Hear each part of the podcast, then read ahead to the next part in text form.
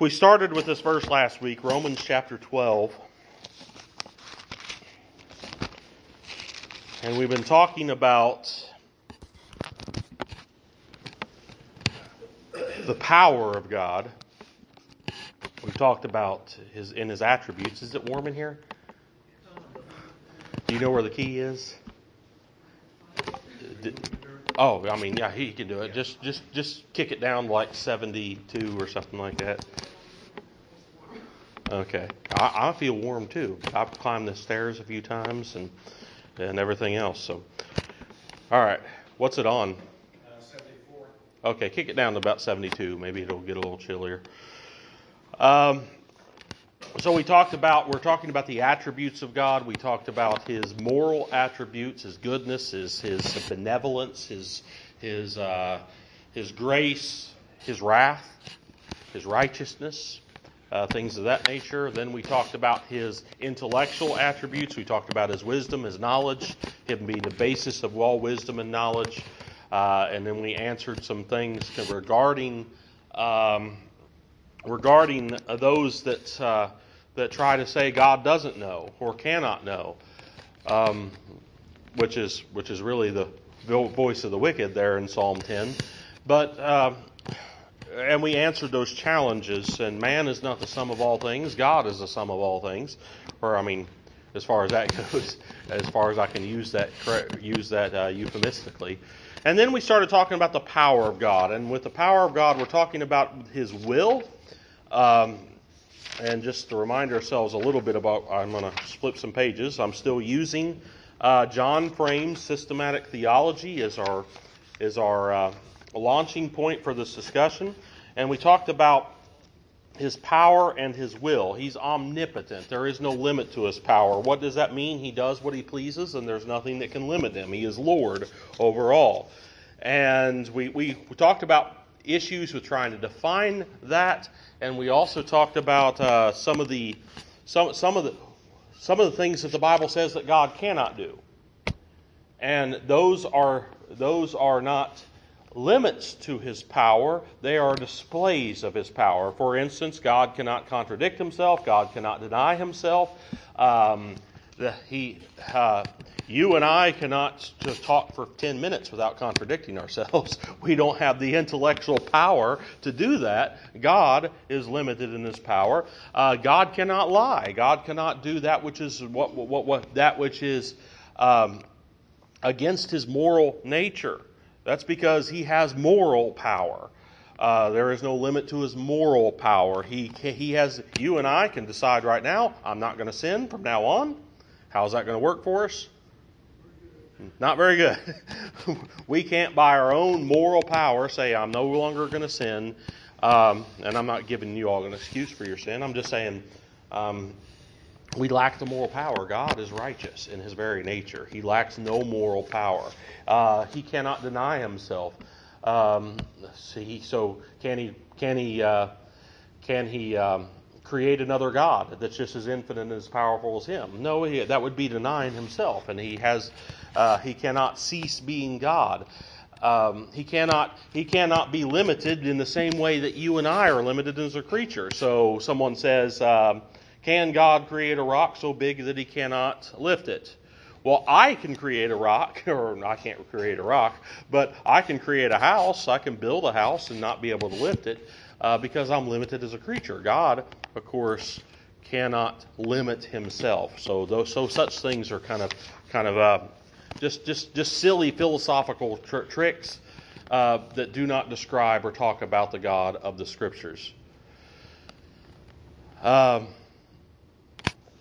so we discussed that, and where did we leave off? We talked about his will and redemption, uh, how how in redemption uh, he has shown him strength in, in weakness. Uh, Paul Paul says, "When I am weak, then he is strong." Uh, is the foolishness of God, the weakness of God is stronger than men. How did he display himself? How did he save us? He saved us through a cross um, through a Savior that was hungry, thirsty, um, and died on a cross. So the weakness of God. Then last week we talked about God's will, His decrees, His precepts, how we understand the actions of His will. We talked about the fact that God has decreed all things that come to pass. He, he has a decreative will, and He also has a preceptive will. And the issue there is, all right, what God decrees, what God says will happen, will happen, right? Um, that's we believe that based upon the scriptures. So God has decreed certain things to come to pass. I will declare a decree. The Lord has said unto me, Thou art my son. Uh, so on and so forth. Psalm chapter 2. He's decreed that which has come to pass. Uh, but there's also his preceptive will, and that's not always followed, is it? Is everybody just out here obeying all God's commands right now? No, they're not. Uh, but he has given commands. He says, repent, believe, be saved. Um, he, he said, uh, do not kill, do not steal, do not uh, bear false witness, uh, you know, honor your father and mother. Is everybody going around doing these things perfectly? No, no, they're not. And, and that raised questions because the Bible doesn't make a difference between his decreative will and his preceptive will, his precepts that he has commanded people to do. And how do we understand that? Uh, is God's will something that can just be thwarted? Ultimately, no, for all will be judged um, according to according to the commands that God has given and their obedience to His commands. Uh, most specifically, the command of the gospel to repent and believe goes out. Uh, we ask the question: Does God desire all men to be saved? If so, why isn't all everybody saved? And and uh, and we talked about the, the fact that the scriptures do say that God does desire the salvation even of the lost. And that doesn't mean his will is thwarted. Uh, that means God has made a way of salvation and actually went out and declared that we should we should give these imperatives, these precepts, these commands to repent and believe the gospel to all. And he will save some of them. So that's kind of just kind of the stuff we touched on, and I, and I know that uh, he has no pleasure in the death of the wicked. We're not going to go back and read some of those texts, but but um, the question was asked: uh, Which will is the real will of God? Um, the creative will or the preceptive will, that which that which must come to pass, and that which is which he commands. He describes his will for people to repent, his will to believe, but some do not believe, some do not repent. Which will is the real will of God? The scriptures don't make that differentiation. Now, ultimately, all of his commands represent, just like we were talking about eschatology, the end times, uh, things of that nature, God has a goal. One day you and I are going to be perfectly righteous. right? He's going to make us so. He's going to clothe us with righteousness, and we're not going to steal and kill and and uh, bear false witness anymore. Uh, that God's commands are going to be honored, uh, even uh, even by us sinful creatures one day. So so I can't read my writing here his, his, his commands will prevail. So, though, so we can't say his commands are not the will of God expressed. They are the will of God expressed, and he has determined that those who remain disobedient um, uh, will honor him, honor him through his judgment as well. And I'm just babbling. I'm doing a very poor job at uh, summing up. But I wanted to talk about this idea of a third will of God. And I'm not talking about when we talked about when we talked about the knowledge of God, we talked about his this idea of middle knowledge and things like that. That's not what I'm talking about with here with a will. Um, what do we mean? Romans chapter 12. I told you to open it, and then I didn't get there, did I? Romans chapter 12. I beseech you, therefore, brethren, by the mercies of God, that ye present your bodies a living sacrifice, wholly acceptable unto God, which is your reasonable service. And be not conformed to this world, but be transformed by the renewing of your mind, that ye may prove what is the good and acceptable and perfect will of God. Now, Romans, or not Romans, but Matthew 7. This is talking about us, finding the will of God for us. The other side of this, verse 22, Matthew 7 22, many will say to me in that day, Lord, Lord, have we not prophesied? And so on and so forth. Verse 23, then I will profess,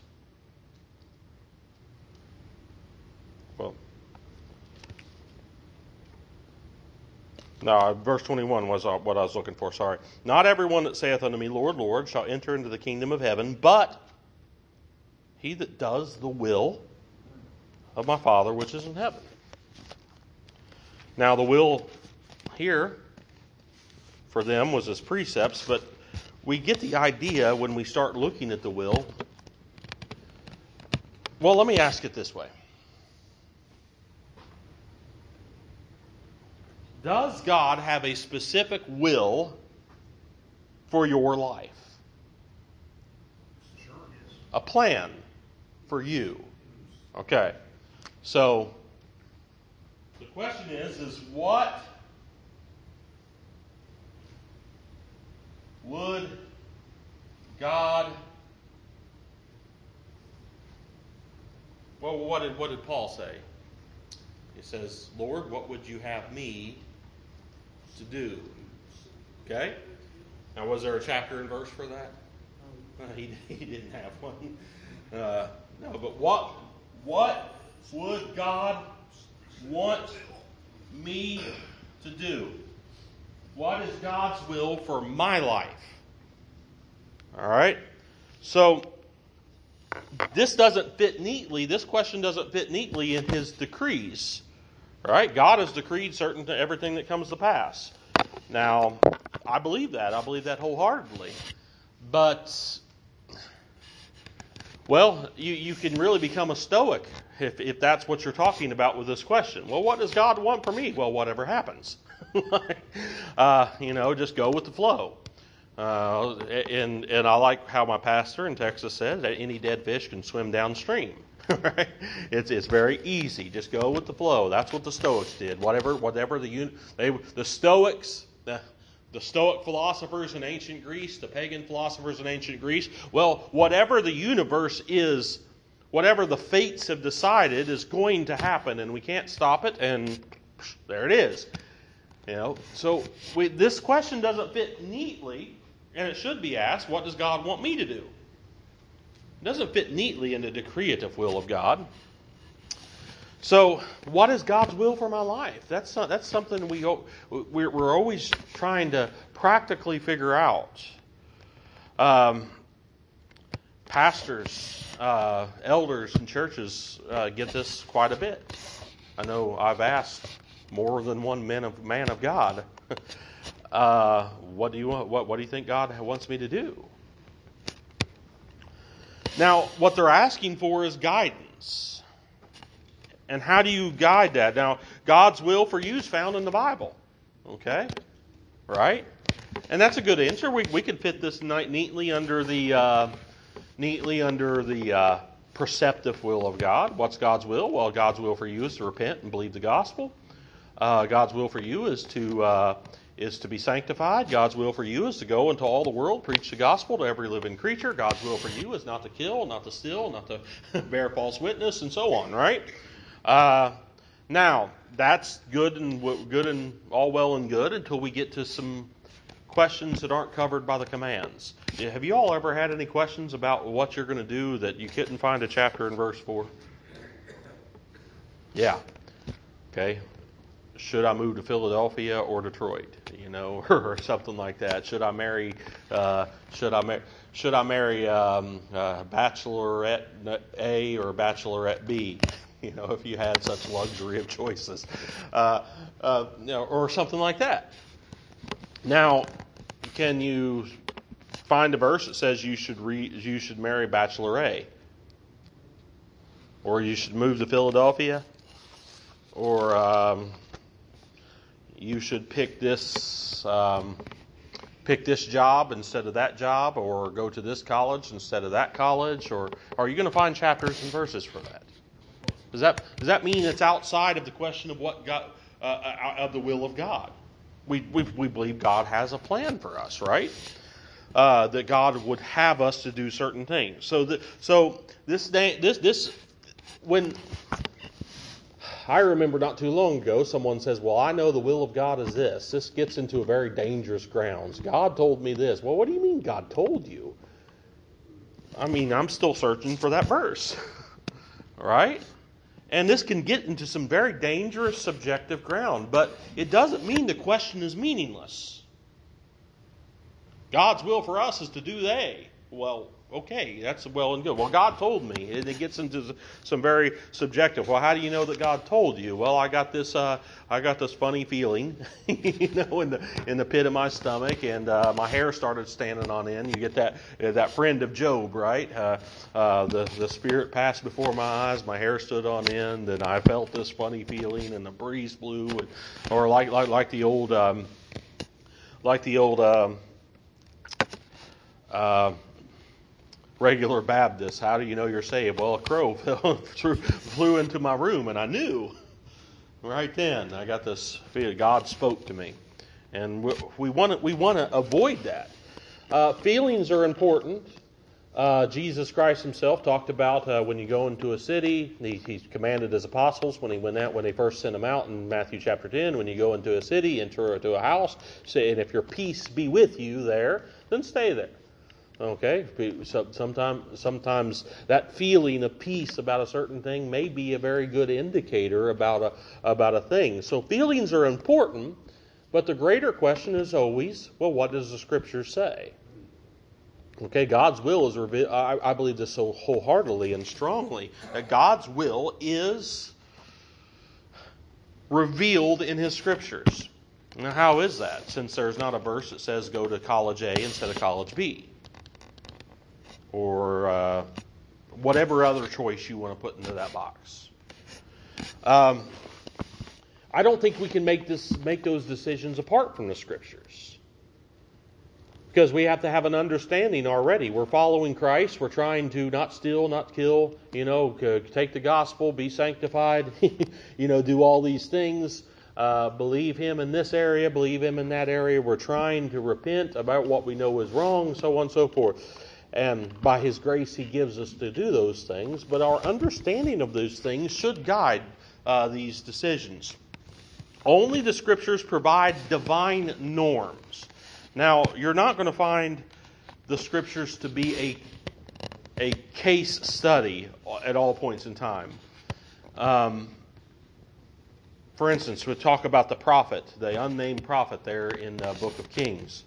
Uh, he went into Samaria. He was told by God, don't do this. you all remember the story in the book of Kings? God says, Go preach against Jeroboam and against his altar, and go one way and depart another. Do not stay, do not dwindle, do not do not abide. Just the way you go out, go out a different way. All right, so he goes, he preaches against uh, Jeroboam. Jeroboam's hand turns into a rock. I mean, it gets stiff and he can't move it uh, like a rock. And uh, the prophet prays for him, and he's, he's, re- he's released from that. And uh, he denounces and even prophesies that 400 years later or so that that uh, a man by the name of Josiah is going to come and he's going to uh, throw down the altars. And then he begins to depart another way. And then what happens? Y'all don't remember the story? What happens? Anybody? This is your this, this, this is your Bible trivia hour. Yeah, another prophet came and says, "Well, God told me. God told me you should come to my house and eat." All right, so he does, and he ends up being eaten by a lion. Now, there are some norms in the scripture, right? And what God has directly said should happen, must happen, is what we should, in all points in time, uh, implement in our lives. And we're not without direction on that. God's gave us commands. He's given us the norms. Now, how do we apply those? Go to 2 Timothy 3.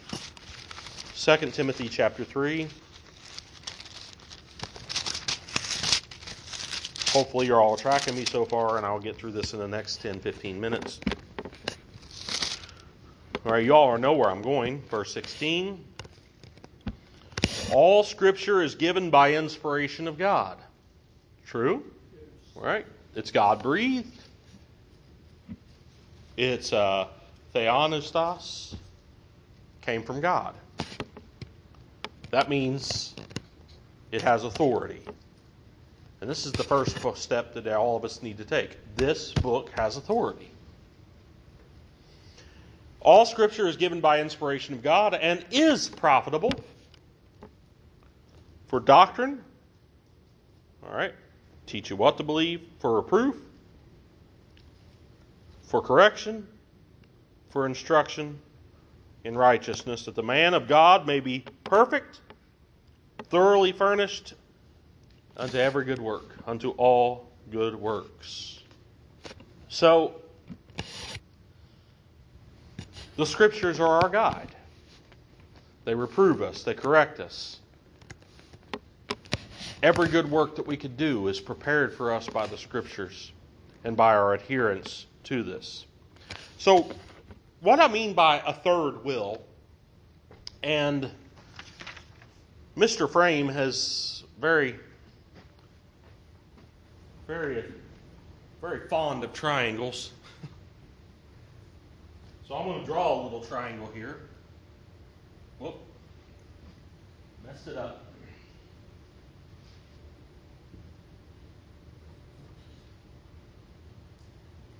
All right, so we have God's precepts up top. We'll put that up top. He's given commands. If I'm not careful, I might not follow these. One day I will be perfectly righteous, but even so, come Lord Jesus, right? All right. So we have his decrees down here. And here on this third part, I'm going to put a thir- another word that we need. We need wisdom.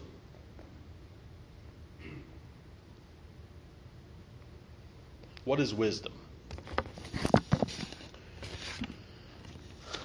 Anybody want to provide a definition of wisdom? Someone is knowledgeable? Okay. Someone is knowledgeable in what way? Like, I know 2 plus 2 is 4, but what's that have to do with me doing my checkbook? like, knowing how to apply it. Not only just having this knowledge, but being able to take this knowledge and apply it here in this area in an effective way. That's wisdom. Wisdom is that ability to do that. Now, wisdom in this case is being able to read the precepts of God, understand the will uh, what, that God has expressed His will in His commands to us, and then knowing, well, how do I make that command work here in this part of my life? Does that make sense? That is wisdom. And James 1 5 tells us if any of you lack wisdom, let him ask of God that gives to all men God wants us to be wise. Proverbs is all about that. I hope you all take time to read Proverbs quite regularly. Um, so he wants us to be wise. He, he wants us to have wisdom. And he says, My son, be wise. Have, get wisdom and get understanding. Uh, forsake it not. Wisdom is your life. And, and reject folly. And because, by the way, the voice of folly is always calling you to come after it uh, in, in this world. So God wants us to be wise. The fear of the Lord is the beginning of. All right, where does that fear come from?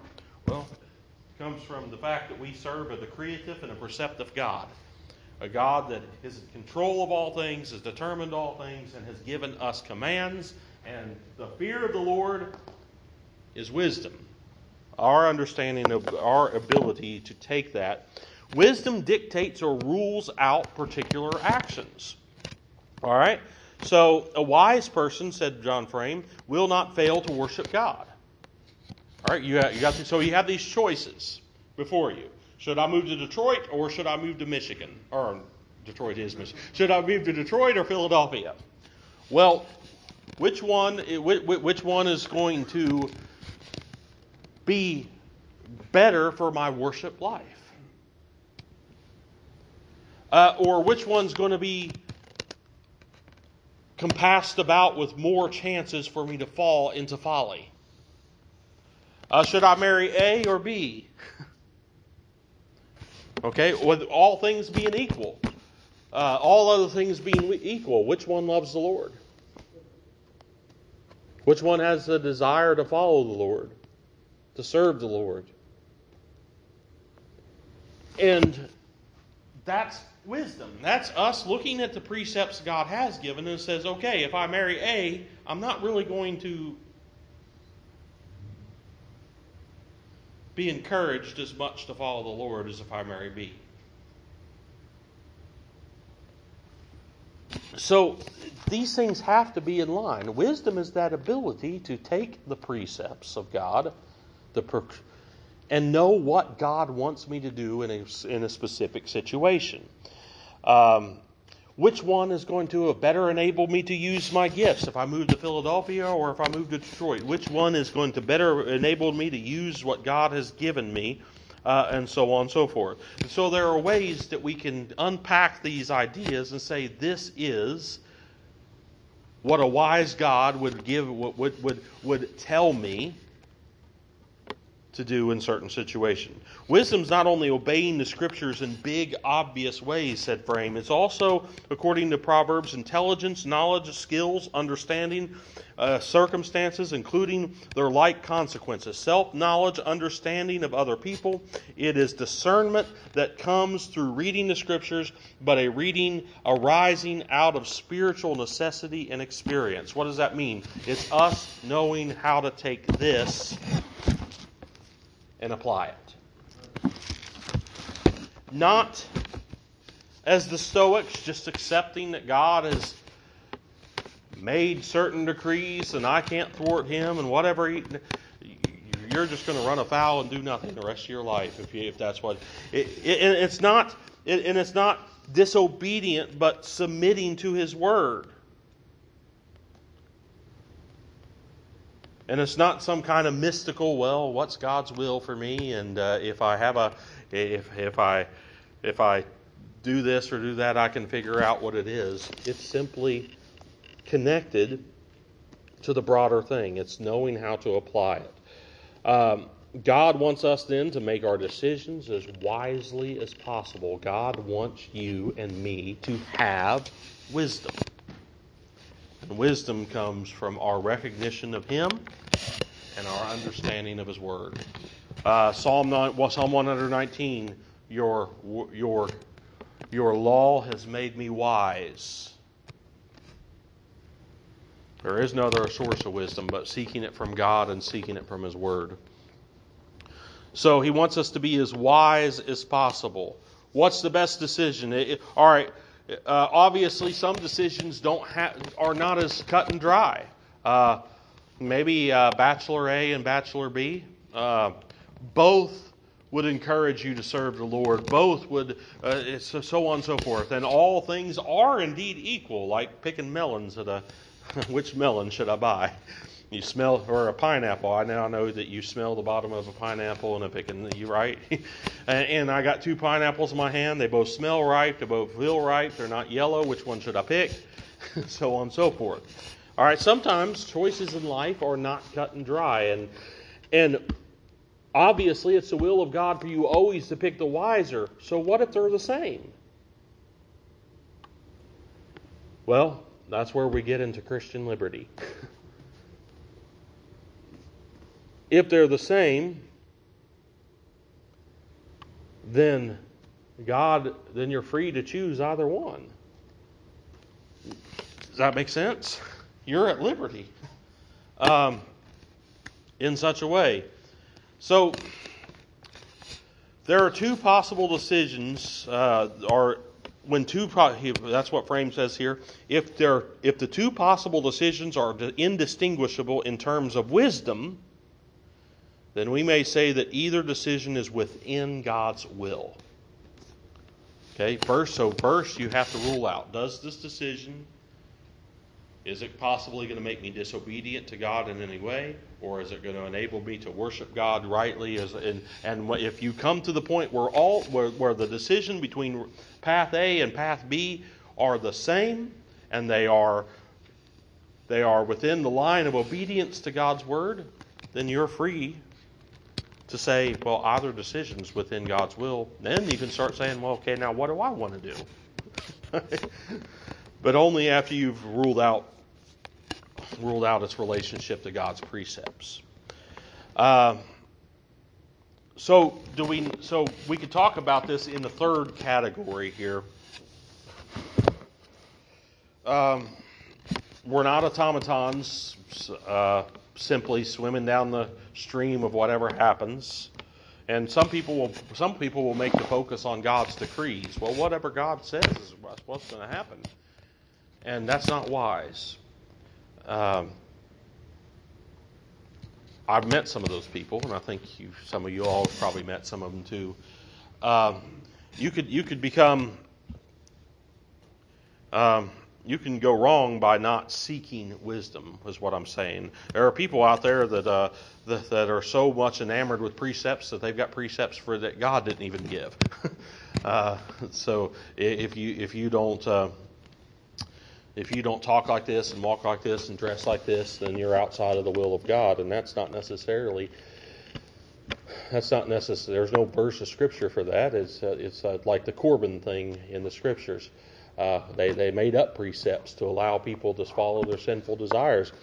And, and that's just as wrong. We, ha- we have to be able to take God's word and apply it, and apply it rightly, and apply, and apply it with a certain amount of liberty um, uh, to, with, to others when we're speaking to them. And I'm chasing a rabbit, sorry. um, so when I say that the scriptures don't ex- eh, explicitly distinguish between God's decrees and His precepts, and therefore uh, it's difficult for us to to necessarily say that there uh, that there are three ways of looking at God's wisdom, but or, or God's will rather, uh, and a third way is just uh, is wisdom as it is applied to us. But these categories are helpful. It's helpful for me to know well God's made decrees and God's in perfect control. We can rest in that, right? I can rest that everything that's going to happen is going to work for my good, even when bad things happen. Why? Because God has authority and He's in control. I can rest in that. God has expressed His will and commands. I can rest, and it helps me to understand that, that, that even though God has made the command for, for everyone not to kill, people do kill and people do disobey God. And it helps me to see that God is still expressing His will in both ways. What we know about His decrees and what we hear from Him on His commands is still the expression of His will, His perfect will. And to think about it in a third way is my wisdom, is, is God's wisdom being given to me to be able to decide how, the, how to apply that based upon my knowledge of His Word that's this may help us to really kind of um, really kind of flesh this out.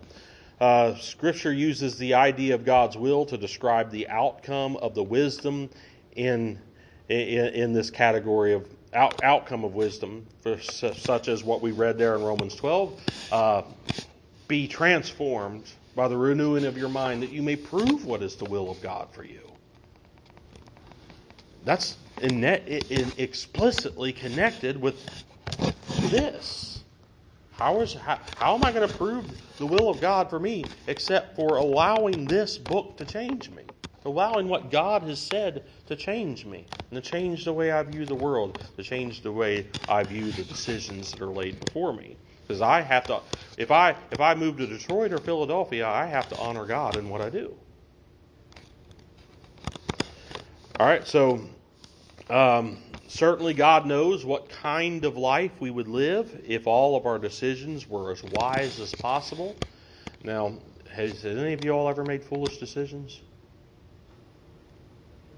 All right, you have. I, I, was hoping I wasn't the only one making dumb decisions sometimes. No, um, but God does have a.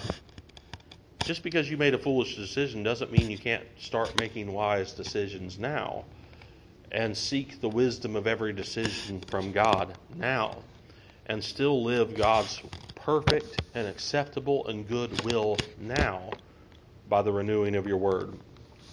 So, what we have here at top, uh, this is the normative. God has said what should be, what you're supposed to do. This is normative. This is the precept. Uh, this is connecting to his connecting to uh, the aspects of because everything's about him being Lord. This is his authority. When you think about his commands, it's simply this: God, by his authority, has told you what is normative, what it is that you should be doing on a broad way. You should be worshiping, you should be believing Him, you should not kill, steal, so on and so forth. This is His authority. All right, so the decrees, this is the situations that you and me are. By the way, we never choose our own situations. They always seem to choose us, don't they? our own set of who's in control of that? God is. All right, so this is his control there's three there's three uh, th- what we call Lord, lordship attributes: control, authority, and uh, presence. So this is his control. He's in control. He's made decisions. He has decreed what's going to come to pass. He's created the circumstances in which you were living and which you were choosing. And he's made and he is by his authority said this is what's supposed to be and his wisdom, which all wisdom comes from God. He's the only wise God. He's the only source of wisdom. That's why we seek it from him and his word. This is this existential aspect of it. This is his presence. By his help, I can I can do the wise thing. I can live out and make decisions with wisdom. So, all of these aspects of his will represent his lordship. He is Lord over all. He's in control. He's in authority, and he's present, ever present help in time of trouble. Amen. So um, that's it. We finished the will of God, and next week we're going to get into we're going to get into some heavy waters. We're going to talk about His omnipresence well, we're going to talk about his eternality. God is eternal. Amen? He's eternal. All right, so uh, any questions, complaints, or grievances? I'll stop there.